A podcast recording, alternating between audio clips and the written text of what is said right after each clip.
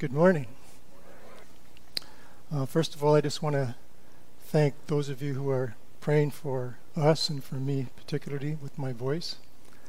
Um, I'm going through tests and therapy and all sorts of things, and right now, I hope my voice stays right here. Amen.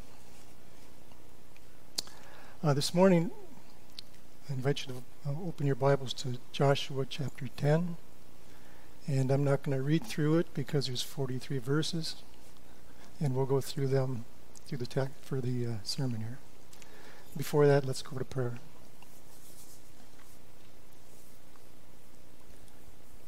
Father, we thank you for the Word of God, and we thank you for the church, and we thank you, Lord, for our salvation. And as we sit, Lord, uh, in this church today, we join with other churches around the world to uh, call out to you for help and hope and uh, transition and transformation. And so we pray toward today, Lord, you will touch us and move us further close to you and shape us and mold us into what you want us to be. So we give you our hearts and we pray in Jesus' name. Amen. Well, this past Friday marked the uh, 19th year from the day that 19 Islamist terrorists coordinated four attacks against the United States. By hijacking four airplanes and using them as suicide bombs, resulted in 3,000 deaths, 25,000 disable and in- injuries, and $10 billion worth of damage. 9 11 was the single most deadliest terrorist attack in human history and it's the single deadliest incident for firefighters and for law enforcement uh, officers. 343 of were firefighters and 72 were policemen. The impact of 9/11 went beyond the U.S. border. It literally changed the world. And as we gather together today in 2020, we are once again being attacked. Once again, we face an enemy who is hijacking our lives and creating fearful atmosphere and turbulent chaos. Once again, we are living, in days of struggle and suffering that goes beyond our borders into the, to the world. Those of us in North America are even currently experiencing the painful attack here with all the issues we have in the world specifically right now? Fires. Millions of acres, and we're breathing it in. North America is experiencing other attacks too. For one, we have the pandemic. And whether you believe it or not, or like it or not, it is affecting millions of people.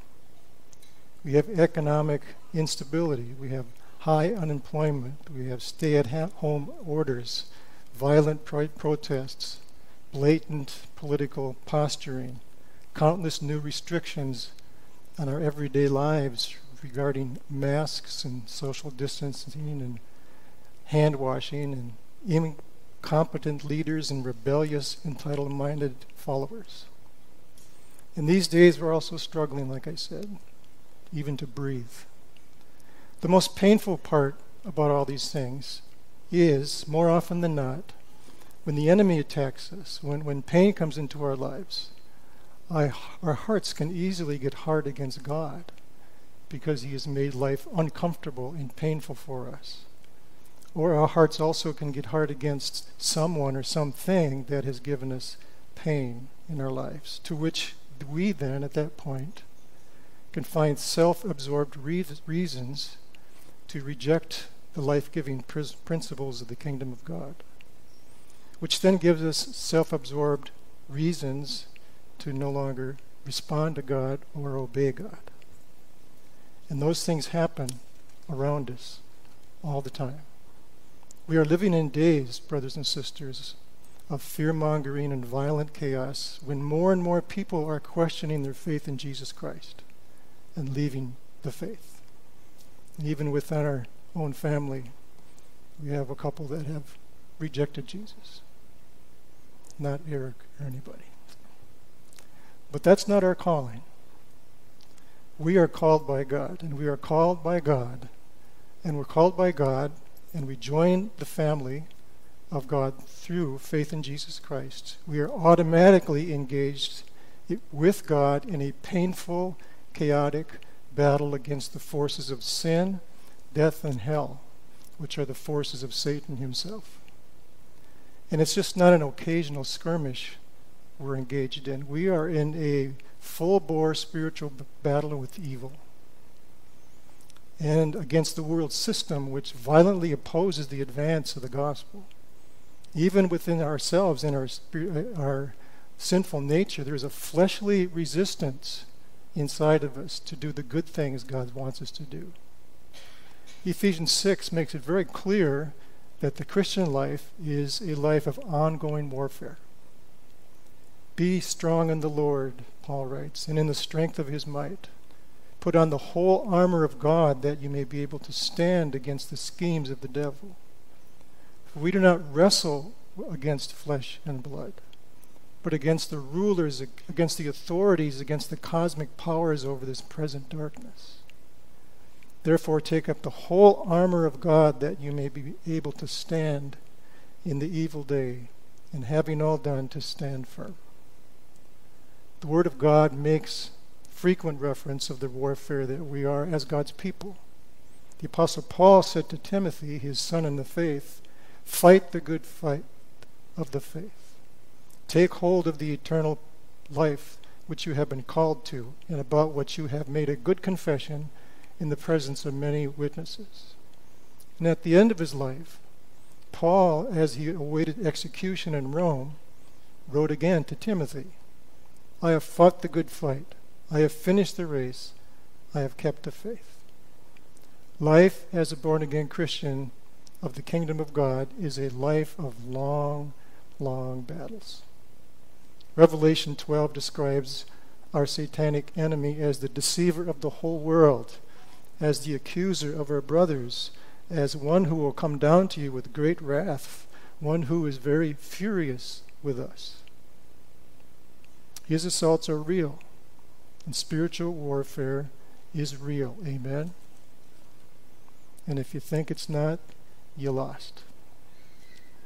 Spiritual battle we're going to see today is evident in Joshua 10, which is an account of the nation of Israel's intense, long, sustained warfare against an alliance of five Amorite city states that had attacked Gibeon Israel's new covenant partner, if you don't remember from last week. Joshua 10 illustrates to us the challenge that Paul gives to Timothy. Share in suffering as a good soldier of Christ Jesus. No soldier gets entangled in civilian pursuits, since his aim is to please the one who enlisted him. In our text for the, this morning, God's Word will teach us what it means to be victorious in our battles and to be courageous in the face of our enemies, and to keep marching forward and claim new territory or bringing our territory, territory back to God. In his farewell speech in con- to Congress in April 19, 1951, U.S. General Douglas MacArthur said this In war, there is no substitute for victory. Joshua would agree with that, and I pray we would too. Let's start at verse, the first five verses here.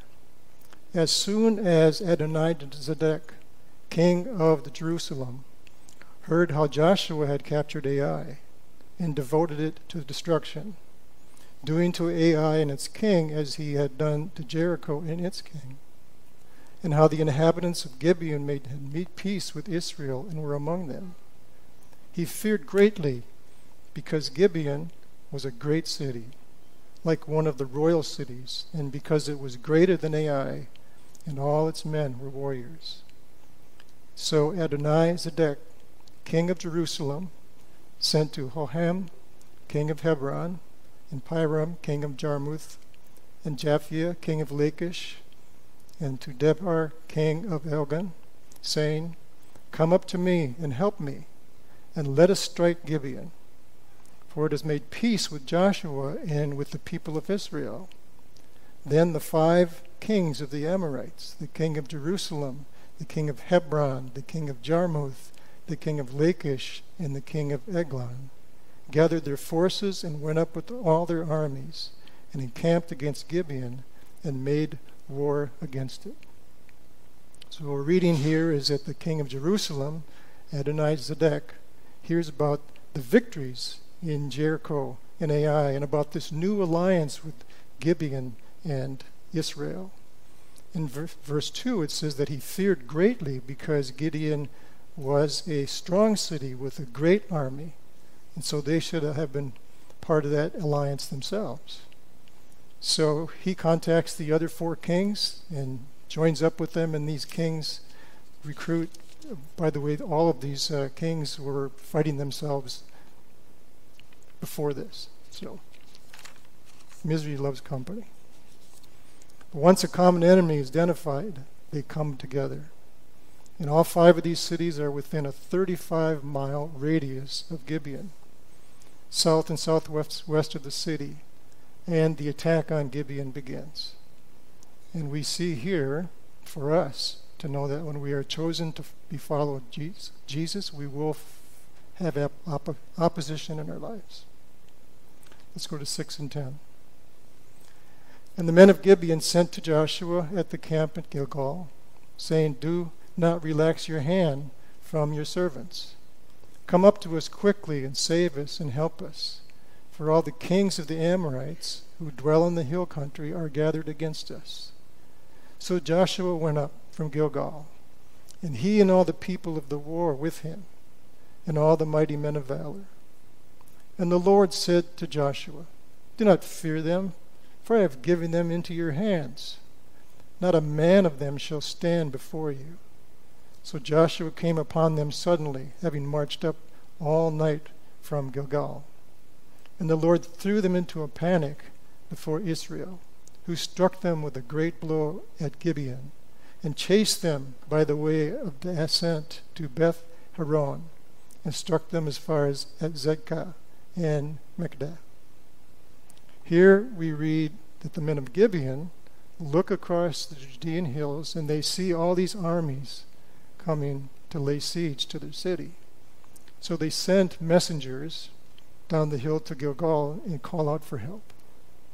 And Joshua immediately gathers up the troops and he leads them in battle. And he could do so because God had told Joshua, Do not fear them, for I have given them into your hands. Not a man of them shall stand before you. Now, these words Joshua has heard before because he heard this before. Joshua heard these from the Lord when he was anticipating the battle of Jericho and then the second battle at, Ai. And the text here tells us, having marched all night uphill, they carry out a surprise attack at dawn. And they rout the enemy, and the Amorites flee in a panic. And the Israeli army experience a, a partial victory. As we read, they have to pursue some uh, people that had not been caught. From there, uh, verse 11. And as they fled before Israel, while they were going down the ascent of Beit Horon, the Lord threw down large stones from heaven and on them as far as Azekah, and they died. There were more who died because of the hailstones than the sons of Israel killed with the sword. At that time, Joshua spoke to the Lord in the day when the Lord gave the Amorites over to the sons of Israel. And he said, in the sight of Israel, Sun, stand still at Gibeon, and moon in the valley of Ijon. And the sun stood still, and the moon stopped, until the nation took vengeance on their enemies. Is this not written in the book of Jasher? The sun stopped in the midst of heaven and did not hurry to set about the whole day. There's been no day like it since or before when the Lord heeded the voice of a man and the Lord fought for Israel. So Joshua returned and all Israel with him to the camp of Gilgal. So in verse 11, we read that this battle unfolds as Israel chases the Amorite army through the valley. And it's there we see the sovereign hand of God, the sovereign power of God at work to protect and empower his chosen people to victory against their enemies. And the Lord threw down large hailstones from heaven on them as far as Azekah, and they died.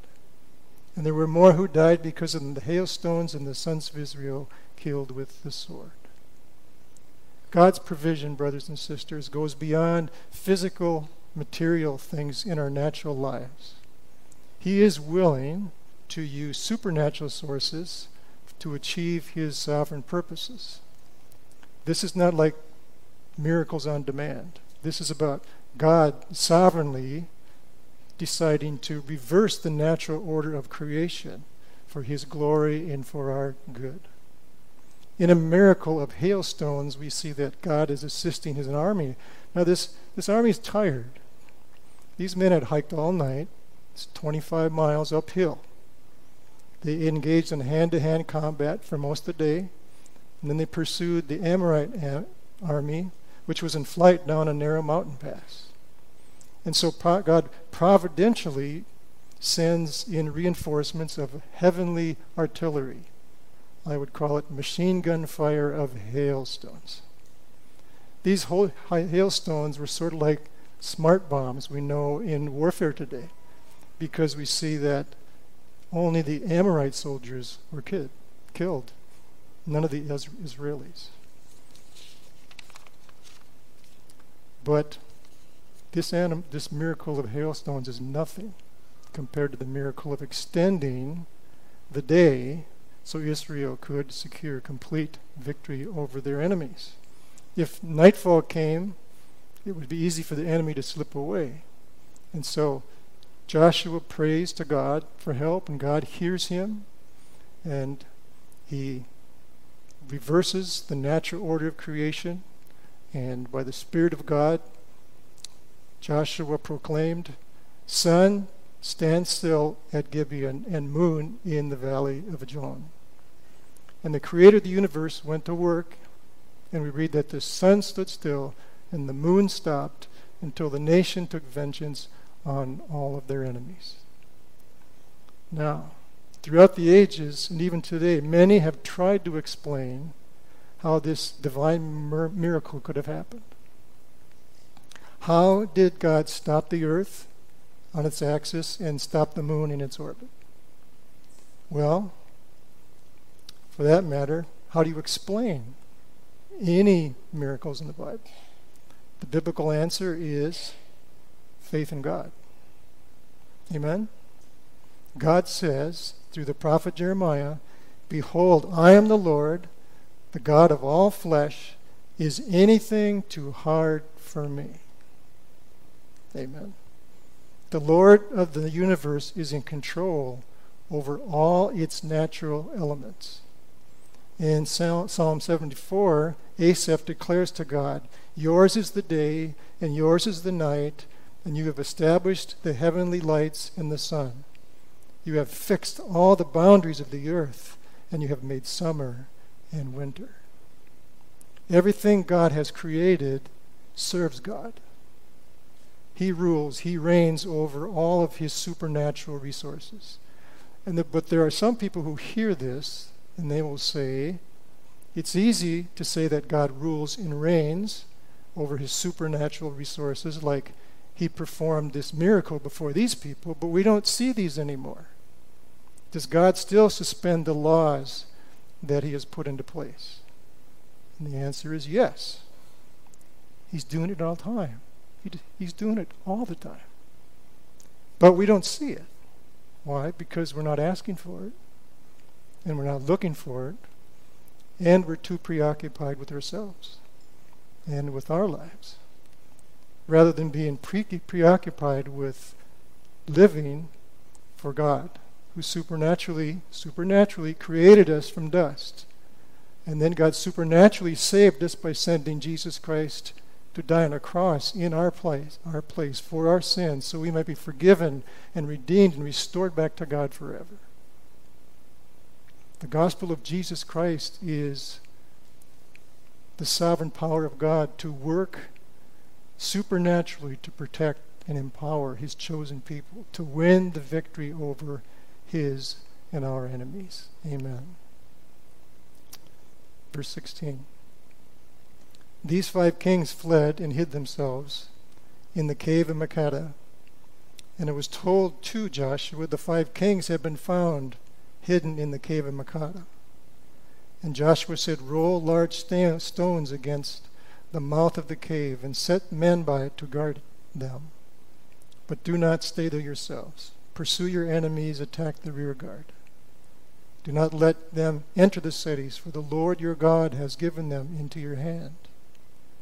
When Joshua and the sons of Israel had finished striking them with a great blow until they were wiped out, and when the remnant that remained of them had entered the fortified cities, then all the people returned safe to Joshua in the camp of Makkedah. Not a man moved his tongue against any of the people of Israel. Then Joshua said, Open the mouth of the cave and bring those five kings out to me from the cave. And they did so. And they brought those five kings out to him from the cave the king of Jerusalem, the king of Hebron, the king of Jarmuth, the king of Lachish, and the king of Eglon.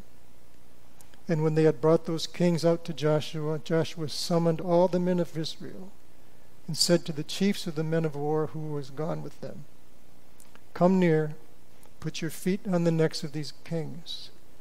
Then they came near and put their feet on their necks. And Joshua said to them, Do not be afraid or dismayed. Be strong and courageous. For thus the Lord will do to all your enemies against whom you fight. And afterward Joshua struck them and put them to death, and he hanged them on five trees. And they hung on trees until evening. But at that time of going down of the sun, Joshua commanded, and they took them down from the trees and threw them into the cave where they had hidden themselves. And they set large stones against the mouth of the cave, which remain to this day. So we read here that Joshua finds out five kings have escaped and are holed up in a cave. And this, in the culture of the day, would have been a cowardly treasonous act on the part of the kings. They abandoned their troops and ran to protect themselves, and they hid in a cave. And Joshua has those men removed ultimately. The ceremony at that point is having the generals put their feet on the neck of each of these kings. This is done to give encouragement and strength to the shoulders soldiers, excuse me. The victories that they have accomplished in Jericho and Ai and Gibeon had given them control of Canaan at this point. They still have ahead of them uh, a lot of battles. But Joshua's military strategy of dividing and conquering worked. But there would be many more battles to fight. And so they needed that encouragement. The actions of executing the five, five kings contain a powerful kind of symbolism for the nation and for us today. What it means is in the world and even in the spiritual world, completed warfare against our enemies is the guarantee of future victory. There's a spiritual principle, brothers and sisters. I know this when I was writing this. This whole thing about putting your knee on a neck is pretty fresh around with us. And this is not what we're talking about.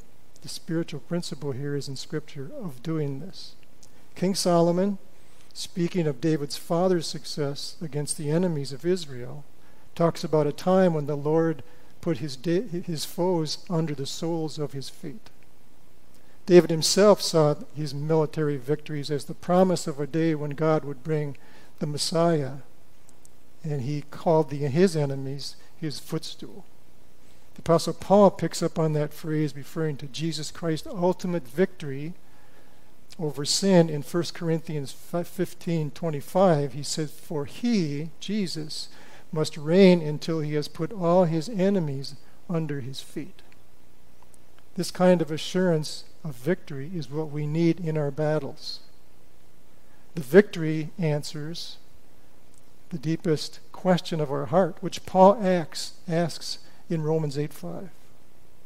Who shall separate us from the love of Christ? Shall tribulation or distress or persecution or famine or nakedness or danger or sword?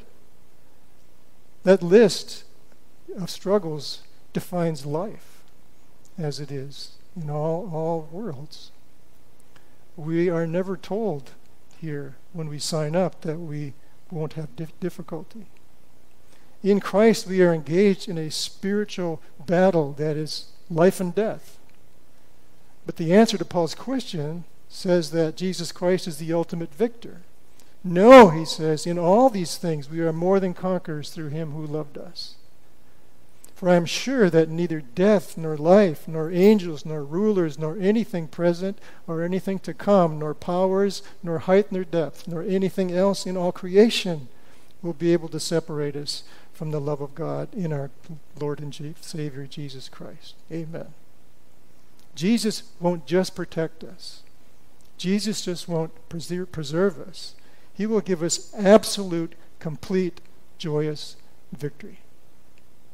The one who supernaturally stilled the sun and stopped the moon will give us victory in the battles of our lives. All kings must be executed. Victory means putting the enemy to death. Now, now there's something in all of us that resists that. Most of us are uncomfortable with the execution. We, we ask, wouldn't it be better just to publicly humiliate them or make them spend the rest of their lives in the cave or parole them and send them to Gilgal? Why execute them? Well, Joshua not only executes, he also hangs them and he puts just to show that they're under God's curse, and then he puts their bodies in a cave and put rocks on it as a monument to what they did. It had to be that way because the kings were in violent opposition to God's work in the land. And if they weren't destroyed, they would come back to conquer because these Amorites had been fighting against Israel since the days of Abraham. The time for mercy and grace is past. It isn't enough just to leave them skulking in a cave. They had to be executed, they had to be destroyed. So we shouldn't not pity these kings at all. And in a similar way, for each one of us, we are called to examine the cave of our own thought life, the things that nobody else knows about, and ask ourselves what things in resistance to God's will and purpose are still loitering or lurking in my life? What are the fleshly destructive tendencies that I ignore that might be attached to evil? How is the enemy of our soul planning to undermine what we're called to do and be in Christ? Brothers and sisters, we must be willing to submit to the crucifixion of self if we want to have complete victory in Christ. We can't leave sin lurking in the hidden resources of our heart without being brought into light and have it judged and put to death. The good news is if we face whatever kings are committed to pulling the rug out from our lives, we will know forgiveness and empowerment and cleansing and restoration with God for life, forever. Jesus, Savior and King, is the one who defeats our enemies as they rise up, whether it's fleshly things in us that were resisting Christ or influence from the world system here. With the risen Christ, we have a guarantee that we get victory all over these things, as long as we are slaying our kings that are holding us back. Verse 28. As for Makkedah, Joshua captured, captured, captured it on that day and struck it and its king with the edge of its sword. He devoted to destruction every person in it, and he left none remaining. And he did go to the king of Makkedah and just had done what he'd done with the king of Jericho. At Makkedah, Joshua begins his battle cam- campaign toward the south to eradicate his enemies. And after he does so, there's a, there's a series of battles we're not going to read through. But there's a series of battles here. Seven different cities. Each city gets kind of one or two verses. But between each of these battles are action connectives. They moved, they went, they traveled, they continued on the conquest. Each individual battle is violent and intense. And it's significant that two things here are mentioned all the way through. First, God gave them victory. Second, Joshua obeyed everything he was told to do. Verse 40. So Joshua struck the whole land, the hill country and the Negeb and the lowland and the slopes and all their kings. He left none remaining, but devoted to destruction all that breathed, just as the Lord of Israel commanded. And Joshua struck them from Kadesh Barnea as far as Gaza and all the countries of Goshen as far as Gibeon. And Joshua captured all these kings and all their land at one time, because the Lord God of Israel fought for Israel. Then Joshua returned, and all Israel with him, to the camp at Gilgal. These three verses summarize Jacob's uh, southern campaign here. He's defeated the enemies of the whole land, all their kings, left nothing remaining. He moves on to bigger things, Kadesh Barnea, Gaza, even in the county of country of Goshen. Joshua was able to do these things, because it was God who led them, God gave them the victory, because they were obedient in it. The very last verse of the chapter is interesting, though, the very quiet and reflective. Then Joshua returned, and all of Israel was with him to the camp of Gilgal. This is the fifth time in this chapter where we read about Gilgal. Gilgal is the place of reference throughout this chapter.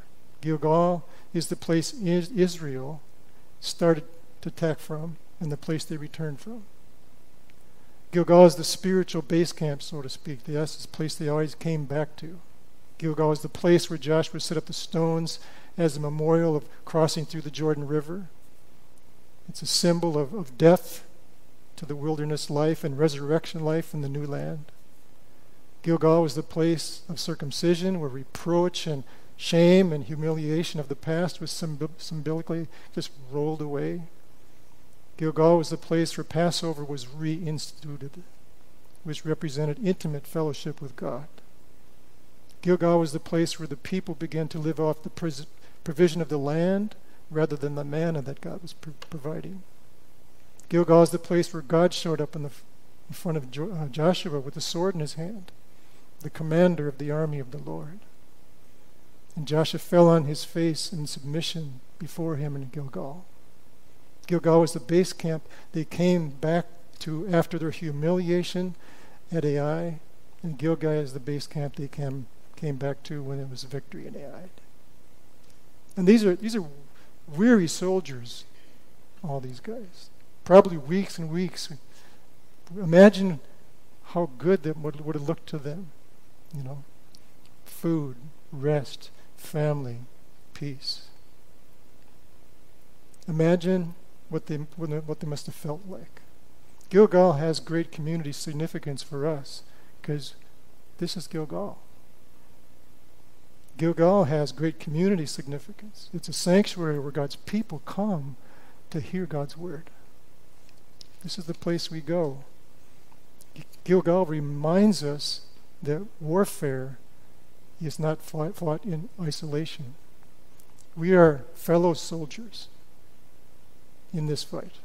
We gather together to, to church partly so we can hear war stories, so we might encourage each other and strengthen each other and support each other and strategize how we might make some more progress in getting back God his land.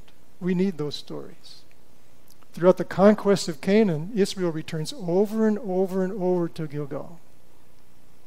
There they find encouragement and rest and motivation and peace. And like Gilgal, our getting together at church on, on Sunday morning or our homes or wherever we gather together ought to be times of rest and worship and spiritual encouragement and empowerment for a life of war- warfare as we walk this earth.